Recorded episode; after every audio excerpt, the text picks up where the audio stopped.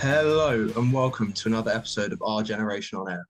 My name's Daniel, known on this podcast for being a regular co-host, but due to holiday commitments, I'm taking over as temporary host whilst Alex is away. In today's episode, we'll be discussing the late drama in Saturday's draw at the Stadium of Light, the defeat against Blackpool, and looking ahead to the game against Rotherham on Saturday.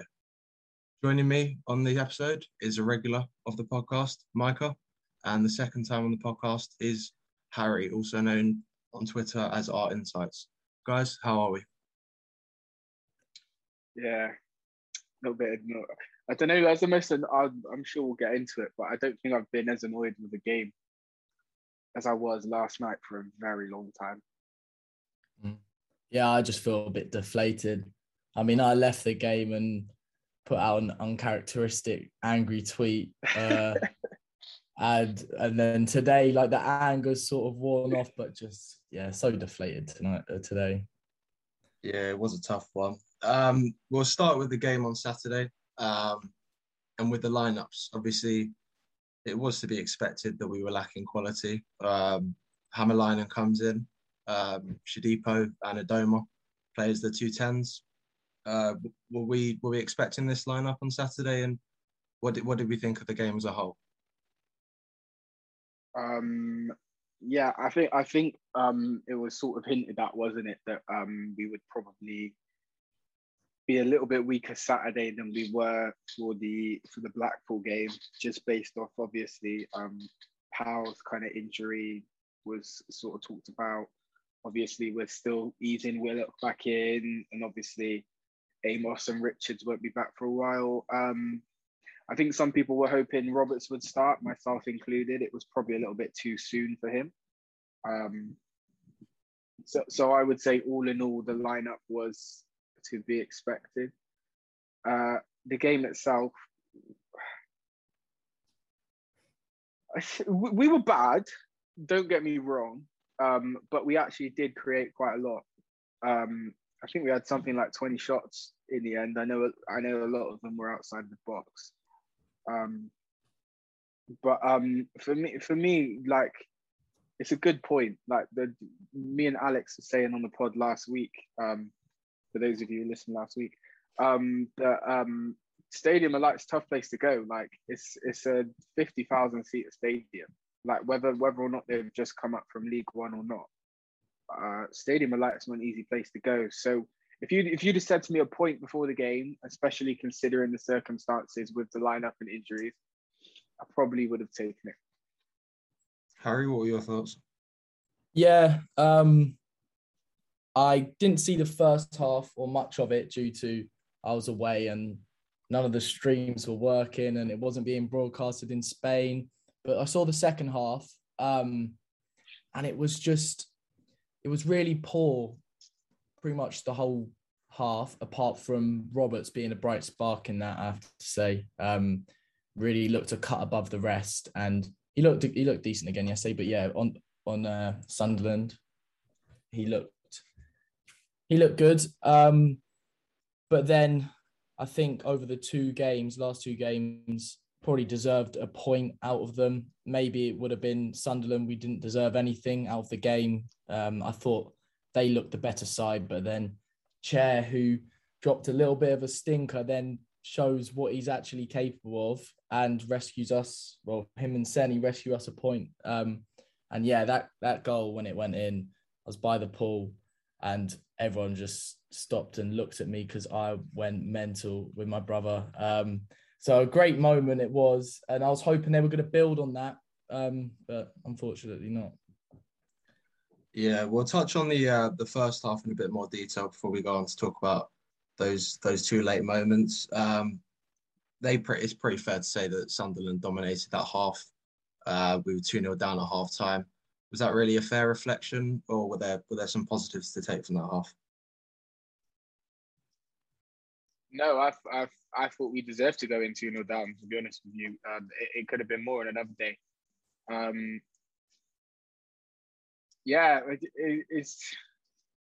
It's funny thinking back to it now with the game in between, but that first half, actually, in hindsight, like it was like really just uninspiring.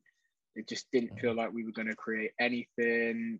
As we said, Chair was like, we all know I love Chair, but Chair was just, he was trying too hard. It felt like everything he wanted to do, he was trying to do it like it, you know those people that like say 10 words when it could be said in like 5. Chair was kind of like trying to do things of like 5 or 6 touches of the ball, and sometimes it's a simple layoff, or sometimes just play the ball, you know. And defensively again, Nico, I hate to keep ragging on him because everybody does, but he's League One at best. Do you know what I mean? And fair play to him, the guy, he tries every week, he does his best, he's come through the academy, and you know, I respect that, you know, he's never down tools, but he just looks so out of his depth, and that's a newly promoted team as well that he looked out of his depth up against. So yeah, it was a lot of really bad individual first half performances, I felt like. Harry, I mean, I think me and you touched on it during the game. You said you were impressed with the attacking set pieces. Obviously, they didn't come off, but do you think that was probably the only positive in that half? Yeah, there was a couple of good balls and a couple worked well. I can't think back to it now. I feel like we laid it off to a bit wider to create more of an angle, and then Johansson whipped it in with his left. I think that's one I remember, and Dickie got on it and it just went wide, and that was right before half time. That was unfortunate, and it clearly is something that we've worked on with the new set piece coach. There's been a few goals already scored and a few good chances fashioned, but Dan, I'll let you touch on it a bit better because I know you love a set piece and you probably paid a little bit more attention to them than I did. Yeah, I thought they were promising. I think the thing for me, the difference between probably under Warburton and now is we're making a lot of decoy runs. I think we saw the goal against Middlesbrough. I think it was the Dykes header. Field makes a decoy run. They just look a lot more thought out and a lot more thorough in what we do on the training pitch. So I think that can only be a real positive considering there's such fine margins in the game. Was there anything else to touch on that first half, or have we discussed it? What do you think? I reckon just a quick one, like Sunderland, you can't say that maybe on the day they had better quality, but you can't say that they have better quality in their squad than we do. Mm. And I just think it's so frustrating to watch us get completely walked over by a side that's lesser just because of simple things like energy, winning your duels, first to the second balls. And like, that's not something that really Beale, apart from trying to get them going, he can't really do much. It's down to the players. And no matter how good of a coach you are, you need your players to be playing with that energy. And we showed it against Borough once Willock got that goal and we were on the front foot. And I just really feel like we've got to at least give that in each game. If the quality's not coming off, then you've got that to fall back on. And that's the basis of a good team in this division for me. One that's hard to beat, one that wins their battles. And like you see poor teams get up in the playoffs. Who was it a few years back? One that just snuck in. Barnsley, like they just played such unorthodox football, but so physically good and quick to the second balls. I just think, yeah, we need to up that side of the game because at the minute I think we're relying on too much quality for me. And that's not always coming off because we've not found our stride yet. No, I'm glad you touched on that bit about Bill and what he can do, because the second half comes, he makes an early change, obviously the introduction of Tyler Roberts, and we actually moved to more of a 4-2-3-1 with Chair not playing as that number 8, but more on as the left-sided 10 or a left winger. Do you think that was a good move by Bill? Michael, go on. You know, I saw someone speak about this on Twitter. It might have been you, to be fair, Harry. I saw someone talk about this on Twitter, and they said that he seems to be getting further and further wide. I remember the early days of Warburton when we had that Chair, Eze, I'll say Samuel 3 behind Wells or Hugh. he's not a left winger. Do you know what I mean? It's as simple as this. Chair's not a left winger. I prefer him through the mid. I think he does his best stuff in behind the striker. I don't think he's the type of number 10 that Willock is. I think he's much more of a shadow striker type player. So farming him out wide when he's not really the paciest and he kind of can get out muscled, that it don't really make sense to me. I understand that, like, in the Middlesbrough game, he was doing that and it was creating a lot of space for Willock to drive through the middle, and it also created space for Dykes to drop in. But I just don't think it suits him, to be honest with you. I think he's much better in the middle of the pitch. For me, it's like, I'd say Chair and Roberts, it seems like both of their best positions is behind the striker, but in the middle, not playing wider. And for me, it seems like Roberts is having more of an impact. And if that's both their best roles, and as a team we look better with Roberts there, maybe Chair isn't going to walk into his favoured role. And I do like Chair, and I do think that's where he's best. But he did all right out there, creating. As a wide playmaker that drifts inside, I can see how it would work. But he's not a winger. What you're saying is he's not going to beat a man like Bright or Eze can, or Willock even. He's not. He doesn't really back himself. He doesn't seem to back himself. He's better when he does drift inside. You just want him picking the ball up in the half spaces, in the pockets, really. And if you're giving him a ball in behind to chase, that just isn't his game. Yeah, I mean, just briefly on Tyler Roberts, he had. I really like him already, but what did you guys make of his 45 minutes that he played on Saturday? No, every time I've seen him, last night, obviously the Blackpool game, we'll get onto that, but every time I've seen him, Charlton away, obviously the cameo at Sunderland, I've been really impressed by him. I think Beale said last night that he thinks Roberts is going to be one of the best players in the division this year, which is a big claim. But I mean, if he can turn those kind of flashes into consistent 90-minute performances, I don't see why not.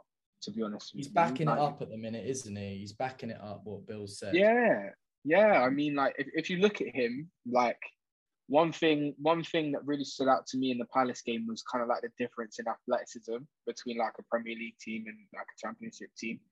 Tyler Roberts, he's got that Premier League level athleticism, but technically he's very secure as well. So you're looking at it and you're thinking that's Premier League standard player. I know it's not really worked out for him at Leeds, but that's a Premier League standard player. In my opinion, Chris Willock's another Premier League standard player as well. You've got two really exciting options there in behind the striker. So I'm really looking forward to seeing him get to 100% fitness and seeing what he's capable of. Oh yeah, for sure. And there's a couple of flashes.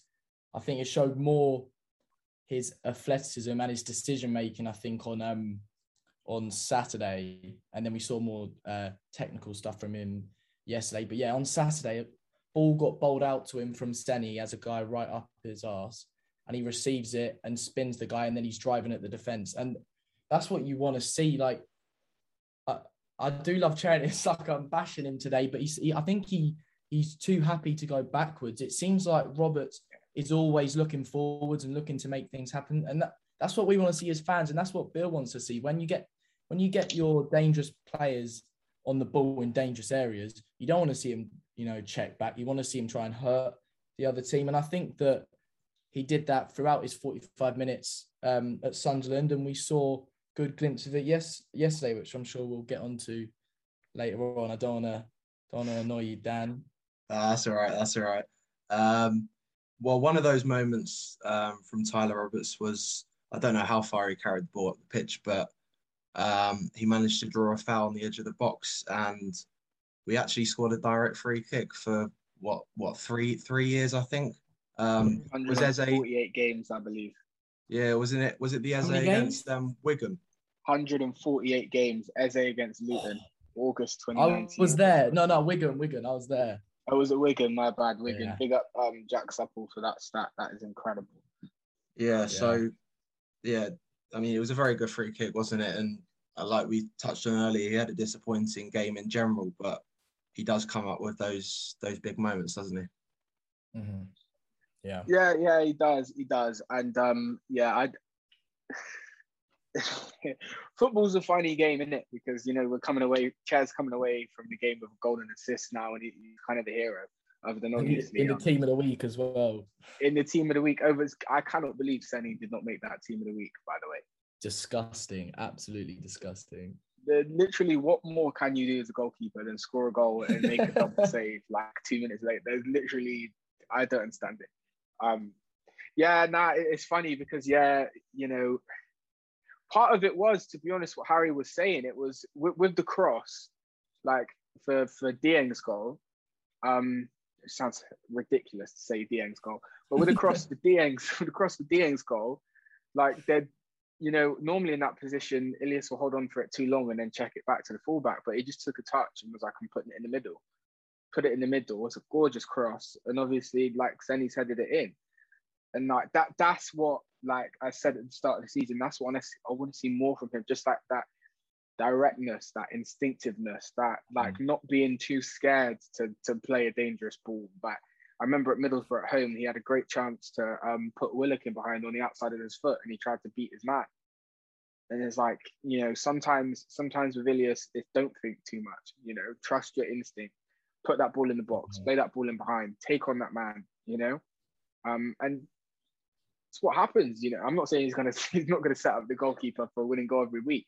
But, like, I feel like a player of his quality, more good is going to come from taking risks than bad, if you know what I mean. Yeah, 100%. And what you're saying there and what we touched on was the directness. And for me, I think Bill touched on it. It took till the 87th, or that was like the 90th, for him to, like, get the ball, shift it and put it in straight away, because there's that urgency. I reckon if that's in, like, the 40th minute, and he's in that position, he probably checks back and like recycles it around the box. And I think as a team, we sometimes just wait for things to happen. And like we saw it last year, we had quite a few comebacks. It seems to be a running theme, like urgency towards the end of the game. But we've got to bring that directness from the get-go, and especially for Chair, like he showed there when it matters, he stepped up. But we want to see it, you know, before we're 2-0 down. Yeah, I do think part of that, not to rag on him because he's left the club now, but I do think part of that is kind of the Warburton legacy. Like, you got to remember, like, a lot of the Beale signings haven't actually been able to come into the team yet. So this is mostly like the bones of the Warburton team. And there was a lot of that remark, wasn't there? There was a lot of that, you know, let's not whip it into the box too early. Let's play it around the box. Let's wait for the right opportunity. Yeah. So, like, hopefully with time, like I said at the start of this season, like it's 10 games before you can really judge the championship. Hopefully with time, we'll see a little bit less of that cautiousness and a bit more kind of urgency. So I'm trying not to worry too much. Yeah. And of course, obviously we've touched on it briefly, but the goal by Seny Dieng, if we learn anything from that, it'd be that he needs to go out for more set pieces, doesn't he? The leap was huge. Yeah, great goal. It wasn't even a lucky finish. It was a deft, like little deft touch, and second attempt as well. Yeah, I know. To be fair, if I'm a Sunderland fan, I'm a bit annoyed about what their keeper's done there. Like, it's gone up in the air, and it's the keeper and Seny and one of their defenders, they've all gone for it, and he realistically he should put a name on it and claim it. Yeah. And they punched it back out, and he's then gone and scored. But yeah, great header, great goal, good moment really to be a QPR fan. That's not his first either, isn't it? Apparently he scored one off of Whitehawk. Yeah. What a legend! Loves the goal. He just loves the goal. And I'll say as well, for the sake of it, because there's been a couple questions around him a little bit at the start of last season and at the start of this one. He's one of the best keepers in the league, man. Like, he really is. Like, that double save at the end it's top draw. Like, we're really lucky to have him, you know. Like, he may not be Alisson, he may not be whoever else, David Raya, sorry, that's a Brentford player, I shouldn't have said that, but he may not be like Edward, maybe whatever. He's a great goalkeeper, you know, and we're really lucky to have him. Yeah, well, I'm not going to lie, I think he's a good shot stopper for this level. I think he's not like the best shot stopper, but I'm really impressed with his distribution. Like yesterday, the amount of ball, I think there might have been one he misplaced, lifting it over to Laird, but that gets out of trouble and he doesn't look rushed at all. And I think being a good shot stopper and very good with your feet, it makes for, like you said, top tier Championship keeper. So yeah, but yeah, we're moving on, Dan. We've gone on this Sunderland game for. Yeah, is there anything else you guys want to touch on? Or have we? I think we've covered the basis of it, haven't we? Nah, I think we both have a lot to get off our chests about Blackpool. Yeah, my mind's on last night, to be honest. Yeah, so we'll move on to Blackpool. Obviously, there's no Willock again, which is probably the main news.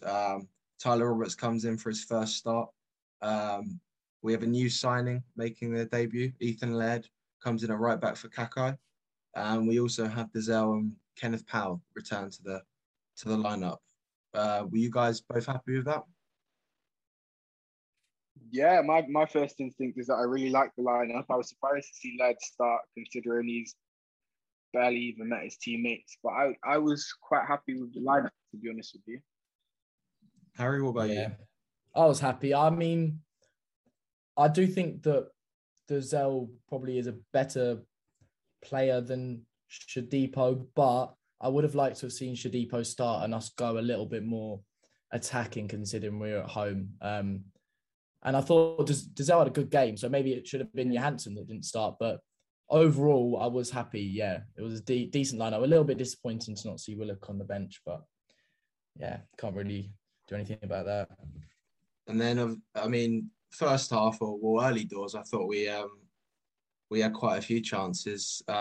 Dykes in particular was someone who had, I think it was three decent chances in the first half.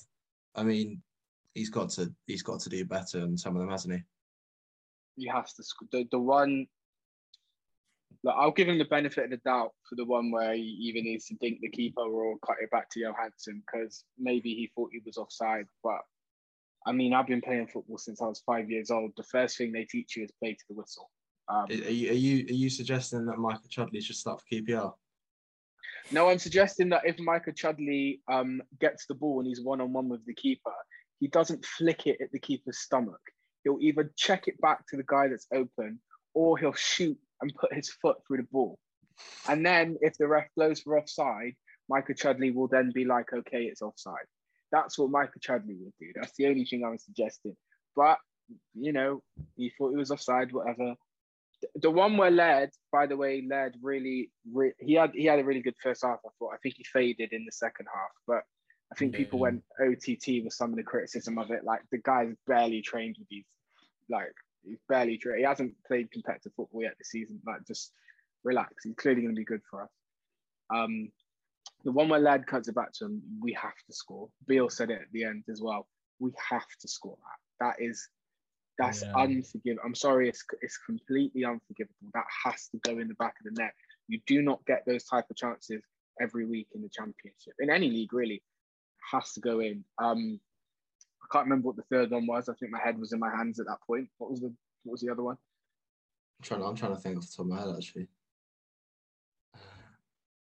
No, it was where he stole it. He stole it off of them and he has a good chance to shoot, but he sort of like stumbles over and then they get back and then... Oh, that's the... Yeah. And then Roberts had it. So there, it looked, from where I was, it looked like, and even on the replay, there was like a second or so where it's really, really opened up for him and the ball's there to be hit and he sort of slows it down. And I mean, that's not as big of a chance as the other ones, but still you'd like to see your number 9 at this level taking one of those three chances, you know. It was disappointing. And I've tried to stick by Dykes and give him a chance, but I'm running out of excuses in terms of the main thing you need from your striker at this level is to score goals. And unfortunately, doesn't look like we have any that is going to be banging them in this season. And I want to talk about Sinclair, but I'll save it. I'll save it for when we get on to that. I think we're gonna get to that. Yeah, we'll get to that in a minute. Yeah. And then obviously, no, just to touch on Dykes just a little bit more. Sorry, just that's all right.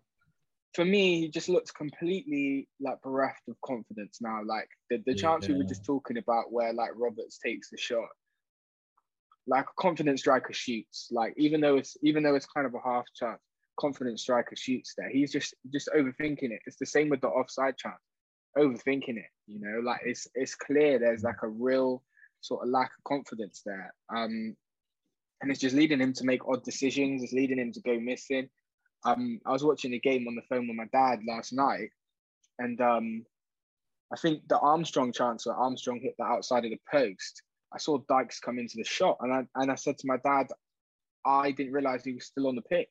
Like I thought he'd been subbed off. And it's things like that. Like Harry, you said the least you expect from your striker is like you know, goals or goal threat. Like when he goes missing, there's not even any threat. It's just like it's almost like playing with 10. And I don't want to get on him too hard because he's going to be our number 9 this season. But like and again, yeah, like it's his second season playing in front of proper crowds. But like, and I understand that can be tough, especially with our fans. They can get impatient with the strikers because of the strikers we've had in the past. But it's like, you've got to get over that, man. Like, you have to get over that, because if you're just gonna like hide every time you miss a decent chance or make a mistake, you're not gonna make it here. You're not gonna make it in this league. You're probably not gonna make it in this country. Yeah, you got to deal with it. It's part of being a professional footballer. Like that, I know it's slightly different, but that left back yesterday, he was loving it when the fans were getting on his back. Like, you've got to learn to use it as fuel in the right way. Like any sort of criticism, and that's what the best players do. Whether opposition fans getting on your back, use that to wind them up more, or if your fans are sort of getting on your back, think I'm going to show them, prove them wrong. And it almost looks like he lets it get to him too much, and he's got to see past it. And QPR fans more than most are fickle. If he goes and scores 3 games in a row, absolutely nobody remembers what happened on Tuesday. Yeah, I know. Like nobody. Like, just like, that's what he's got to think in his head. If I score the next chance, I'm the hero again. Like against Middlesbrough, he was the hero. If he scores, if he gets 2 goals against Rotherham, if he gets 1 goal and we beat Rotherham on Saturday, he's the hero again. That's what he needs to have in his head. It can't be, oh, I'm afraid that I'm going to miss this next chance, because it's killing us. Yeah. No, well, one last thing about the first half, and I didn't say about Laird. I thought first half he was really good, and there was one where I think Dykes flicked it on, to be fair to him, flicked it round the corner, and Laird has absolutely skinned his man. And I do think we should be excited about this lad, because we've almost looked lopsided of not wanting to go down that right. Like, I don't want to hate on Kakai, but realistically, he's probably just not good enough for the level to be, you know, beating his man and stuff. But yeah, I think Laird is going to provide real threat. And second half wasn't amazing, but first game and had one training session. It was promising stuff in that first half. And in the second half, he made that really good defensive tackle. So yeah, I think he'll be good. I think the important message from those chances are that goals change games. And I think we saw from Blackpool, and particularly Josh Bowler, who I thought was probably one of the better players on the pitch, that they take their chance, they go 1-0 up before half time, and we've really got it all to do. What did you guys make of the goal? Because obviously it was his second shot, wasn't it? I think there was quite a few bodies in our area from our point of view, and they didn't really feel like to me that they were gonna score in that first half. Nah, do you know what? I think it comes off. I think Dunn slices his clearance, which he's done a couple of times before. But I don't think that excuses how we dealt with it. I think Josh Bowler, obviously a really good player. You don't want to show him inside. Like, we were just happy to show him onto his left. And obviously the first shot is blocked, fair enough. But I was a little bit disappointed with it. I felt we were just very lax back there. I think most of the night Blackpool didn't offer much threat. I know they had a 15-minute spell in the first half where they were probably the better side. They didn't really offer much threat, and I think we knew that. And I think we were just a little bit lax defending that goal for me. Harry, what did you think of the goal?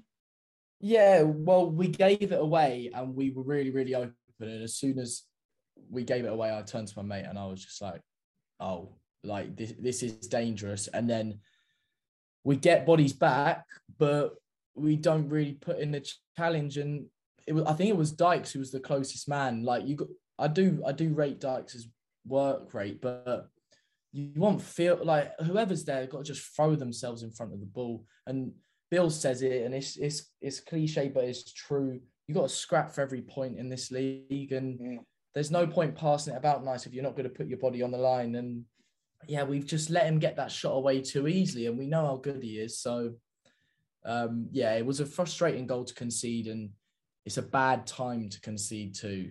Just before half-time, they go in, now their game plan, they're going to just soak it up and hit us on the break, which is what they were set up to do, and they were happy because they had something to protect. They didn't have to go searching for that goal. Yeah, frustrating, but we probably still should have got something out of the game after that. Right, so in the second half, probably one of the bright sparks of our game yesterday was Sinclair Armstrong. He came on. I think we changed the shape slightly to go two up front. And yeah, he threw all his energy at that game. Were you guys impressed with his performance and impact? Yeah, no, I really was. Oh. No, you go ahead, Harry. You go ahead. Yeah, no, I'll jump in. So yeah, I've been impressed with every time he's come off the bench. Always makes an impact on the game. It's getting to that point where now I know he shouldn't really be starting in an ideal world. We should have, a striker that's more competent than him and impacts games at least nearly as much as him. But the stark difference between before he comes on and after he comes on, with the threat that we then put on the other team, the runs in behind, the options that he gives players when they get their head up. I think it's really, really impressive. And I think unless he wants to use Roberts as a 9, or unless we bring in someone else, I really think within the next 4 or 5 games, if Dykes continues how he played last night and Armstrong continues to have this impact off the bench, I really think that he's got to be in with a shout of getting a start. I'm really impressed with what I'm seeing, and I think he's got a bright future. I think he offers a lot to the team, and yeah, I'm impressed. I'm very impressed. That was nice and composed. I didn't get too carried away, but yeah, I'm well in on the hype. On the flip side, I'm gonna get completely carried away. No, I'm joking. I like him. I've said it before that I like him. For me, I'm not quite sure if he's a striker.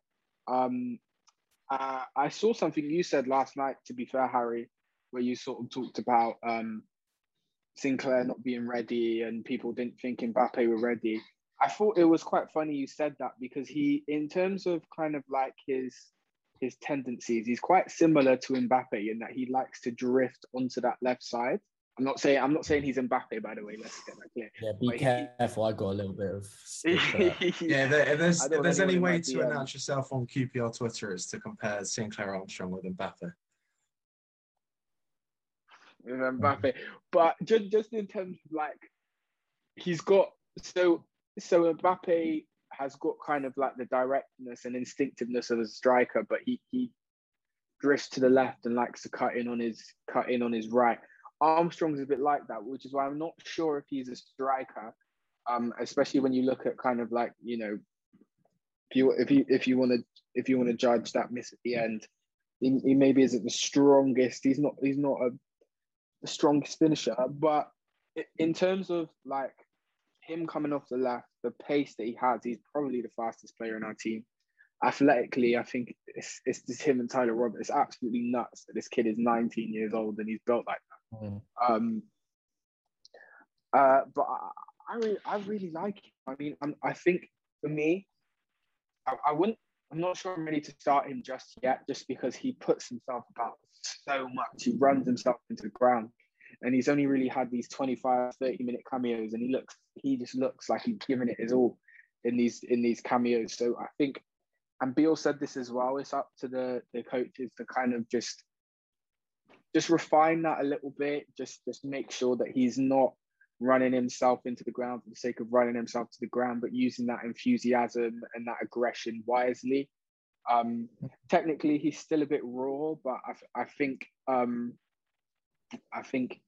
it's not raw enough to say that he shouldn't be playing. It's more something that I think will improve with time.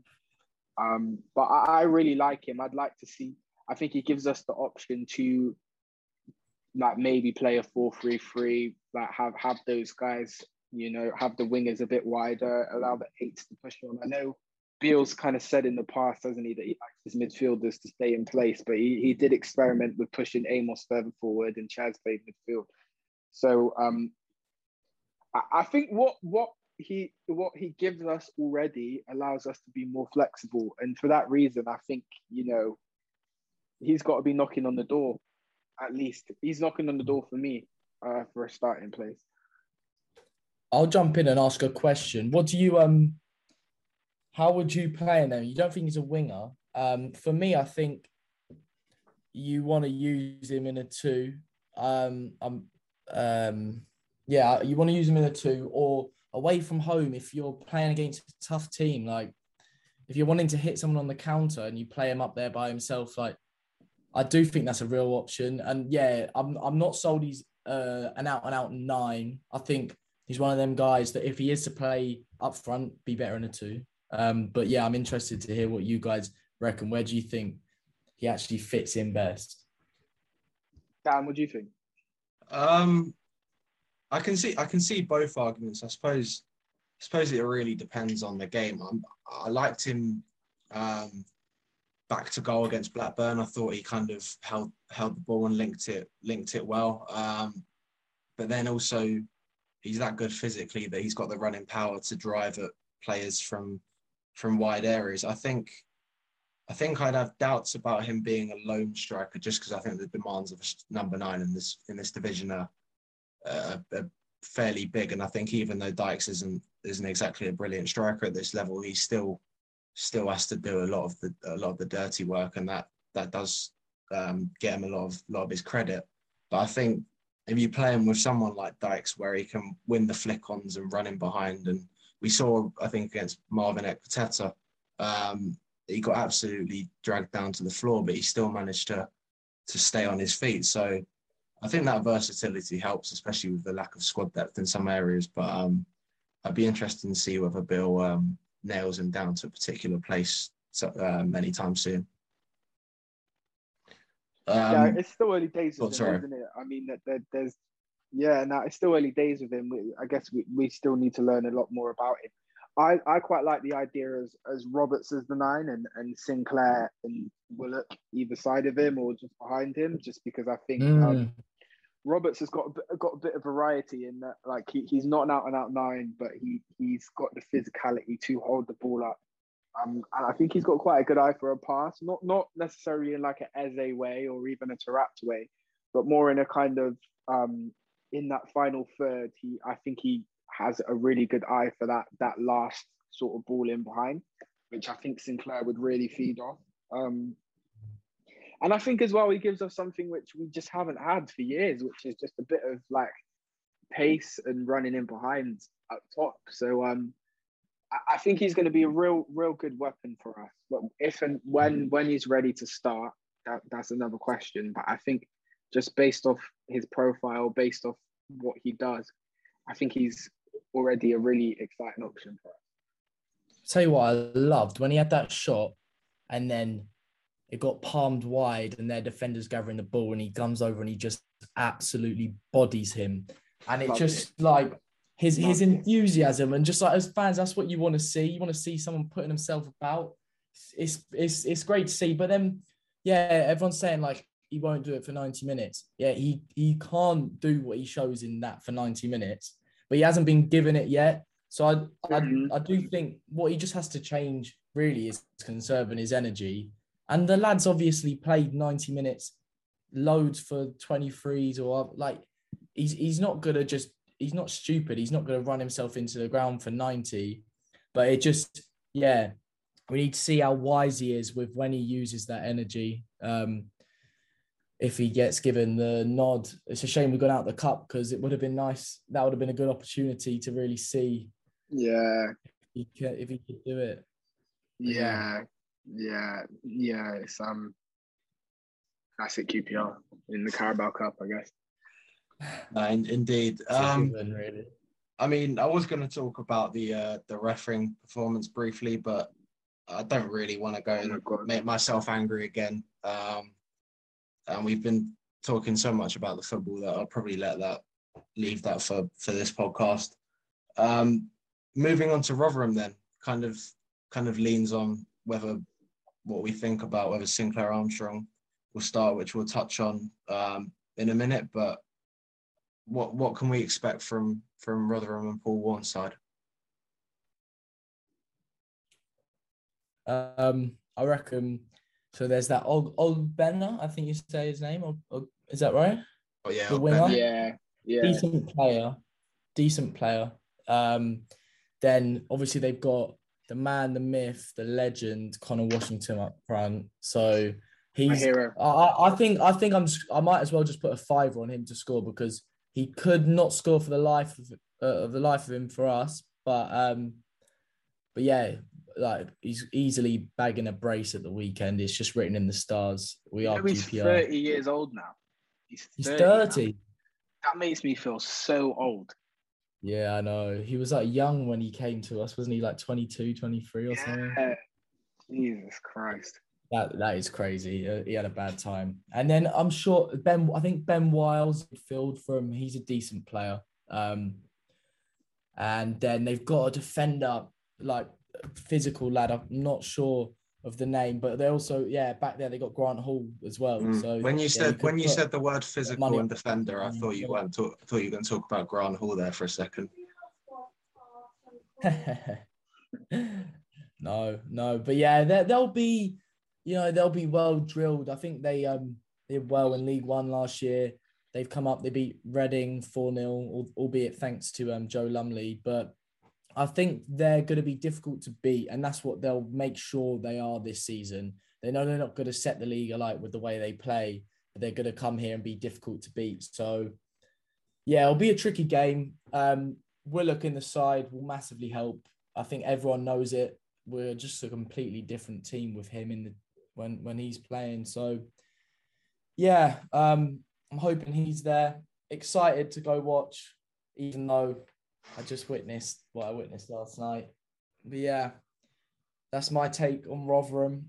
Micah, Dan, what's your take?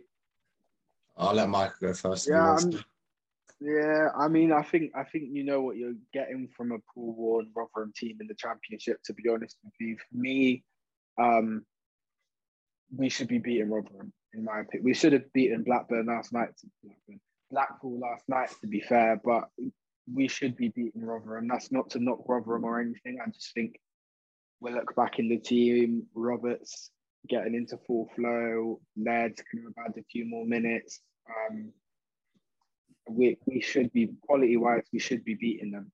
So I would be very disappointed if I'm sat here next week and we're not talking about 3 points on Saturday. I suppose the only thing that probably goes in their favour is They beat Reading 4-0, like you said, and they drew 0-0 to Preston, which from looking at the stats, it looked like they kind of got away with one, but that's 2 clean sheets on the bounce for them, probably what their bread and butter is at this level. So do you reckon that will kind of give them the confidence to think they can get something from this game?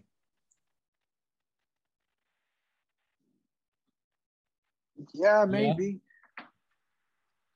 Yeah, maybe. Yeah, like Mike says. Although it might be nice if they have a bit of confidence and try and come at us, because I mean, since we had that amazing 6 months, we almost made playoffs in the end of the 2020-2021 season. Every team that comes to Loftus Road really does sit in unless you're one of the sides going for it.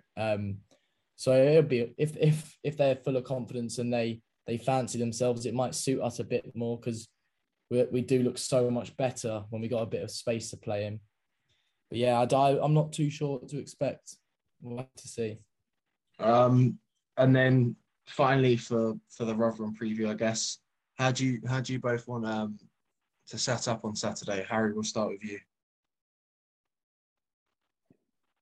Cool. I'm gonna be sick of my own voice in a minute. I reckon we go, obviously, Dieng, Laird. After he's had a few more sessions, he should be looking good. Dickie, Dunn, Powell, hoping he steps it up. Then I'd quite like to see, I want Johansson drop this game. I'm a fan of his, but he can't really get away with that, what he showed yesterday. Dezel, Field as a 2. And then the 3 main men, Willock, Chair and Roberts. And then I'm not going to say it. I'd like to see Armstrong given a go, but in this formation like that, I reckon Dykes. So those 3 behind Dykes, and let's hope he has a better game. I think Dykes will be given a few more chances before he's dropped. But yeah, go on. What do you reckon? How do you reckon we'll line up? Michael, do you want to go? Yeah, I'm interested to see if he starts Willock or not. I think maybe with the result on Tuesday, he'll probably be in a mind to start him. I think the back four probably kind of back 5 picks itself in Dieng, yeah. Powell, Dunn, Dickie and Laird. I think Powell needs to pull his finger out a little bit. He looks like he's struggling a little bit. But, again, he's not been fully fit, to be fair, so I'll give him the benefit of the doubt. I'm a huge Johansson fan, but I did think yesterday was really bad for him. I think the game just completely passed him by. Went backwards way too much as well. Yeah, it's a weird one for me with Johansson, because I thought against Middlesbrough he was really, really good, probably one of our better players. Yeah. And then he's kind of just gone into limbo a little bit these last 2, and the game just sort of just going through the motions a little bit. I also think I love Field. I thought Field has probably been our player of the season so far, and I think he was probably our best player last night alongside Rob Dickie. But I would like to see him back in that defensive midfield role, defending the back line. I've spoke about it before. I think the fullbacks. The centre-backs are a little bit hesitant to get a bit wider and allow Johansson to sort of drop in on the counter-attack sometimes. And I think that's maybe because Johansson isn't naturally as good defensively as Field. So I'd be interested to see Field back there. I think Dezel had a good game, but, Dezel has a good game and then he has a bad game. So I'd start him again, but we need to see a bit of consistency from him. I would start Chair in 8, personally. Just to allow Roberts and Willock to play there. He's kind of spoke about Chair playing in the 8 before. I think if Chair's going to be as cautious as he is, I think in the 8, it actually might be quite helpful if he's a little bit more hesitant and is just willing to give it to Willock and Roberts. I'm not going to go with Sinclair just because I think at the moment, I really like what he's given us off the bench. And I think against tired legs, someone that big and that strong from 60 minutes onwards you have to deal with in the Championship when it's the second midweek game. It's the second game in the week, sorry. So I will go with Dykes. I think it's as good a chance as I need to get. Again, no disrespect to Rotherham, but they are probably going to be down there this season. So if there's any game that you want your striker to be getting confidence back in, it's probably Rotherham at home. So I will go with Dyke. So that's how I'd line up. Yeah. And on that note, Dan, do you want me to go? I think he'll keep it relatively similar. I think Willock will probably come in on the basis he said he's available. And I think as much as Johansson wasn't brilliant on Tuesday, I think Dezel will be the victim to drop out that side. I think dropping your captain 4 or 5 games in, I don't think Bill will take that risk making a statement. So I think Chair would drop into the 8 to replace Dezel, and then the front 3 would be Roberts, Willock and Dykes, with obviously Armstrong to come on the bench. And I don't know the situation whether Bond will be selected for the squad on Saturday, because obviously he wasn't picked on Tuesday night. But yeah, I think he'll keep it relatively similar, to be fair. And on that note, what's your guys' score predictions for the game on Saturday? We'll start with Harry. I've only been on it once and predicted us to win, and we lost. We're not on this podcast. We're not known for our score predictions. I'll let you into that secret. Literally, I'm gonna do the reverse psychology. I'm gonna say it's gonna be a 1-1 draw. I'm gonna downplay it. 1-1 draw. I'm gonna completely curse us and say we win 2-0. 2-0. I think I'll go for 2-1. No clean sheet. No, I don't know. It just those fullbacks bombing up and down the pitch don't give me a load of confidence of us keeping a clean sheet. But I'd love to be proved wrong. And that's basically it for this week's podcast. Make sure you check out Our Generation on Twitter. I think it's at Our Generation Net.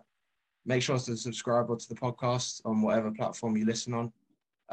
And feel free to check out the guys on Twitter for all tactical and nostalgic QPR content. Guys, what's your Twitter handles? So I am at LIBAW_, just purely like QPR nostalgia stuff on there. I've done a nice little thread on the 2010-11 season today. And I've got something dropping probably start of next week about the 11-12 running. For those of you that are too young to remember, we had to play all of the big six, and we needed, we basically needed to win 6 out of 10, otherwise we would have gone down. And fortunately or unfortunately, we won 6 of them and stayed up, and then had the worst season ever a year later. But we'll reminisce on the good times, so watch out for that. And Harry, R_, Insights 2022. Check it out. Yeah, hopefully no more angry tweets and then angry men coming to kill me. I'm having to start to mute a few people, but charge to the game. It's not QPR without angry tweets. No. So yeah, do go check those guys out. And the only real plug for me would be that there's a piece coming sometime next week. If you enjoy tactical content, then look out for that, and I can reveal a bit more next week. But in the meantime, thank you for listening, and come on, you Oz.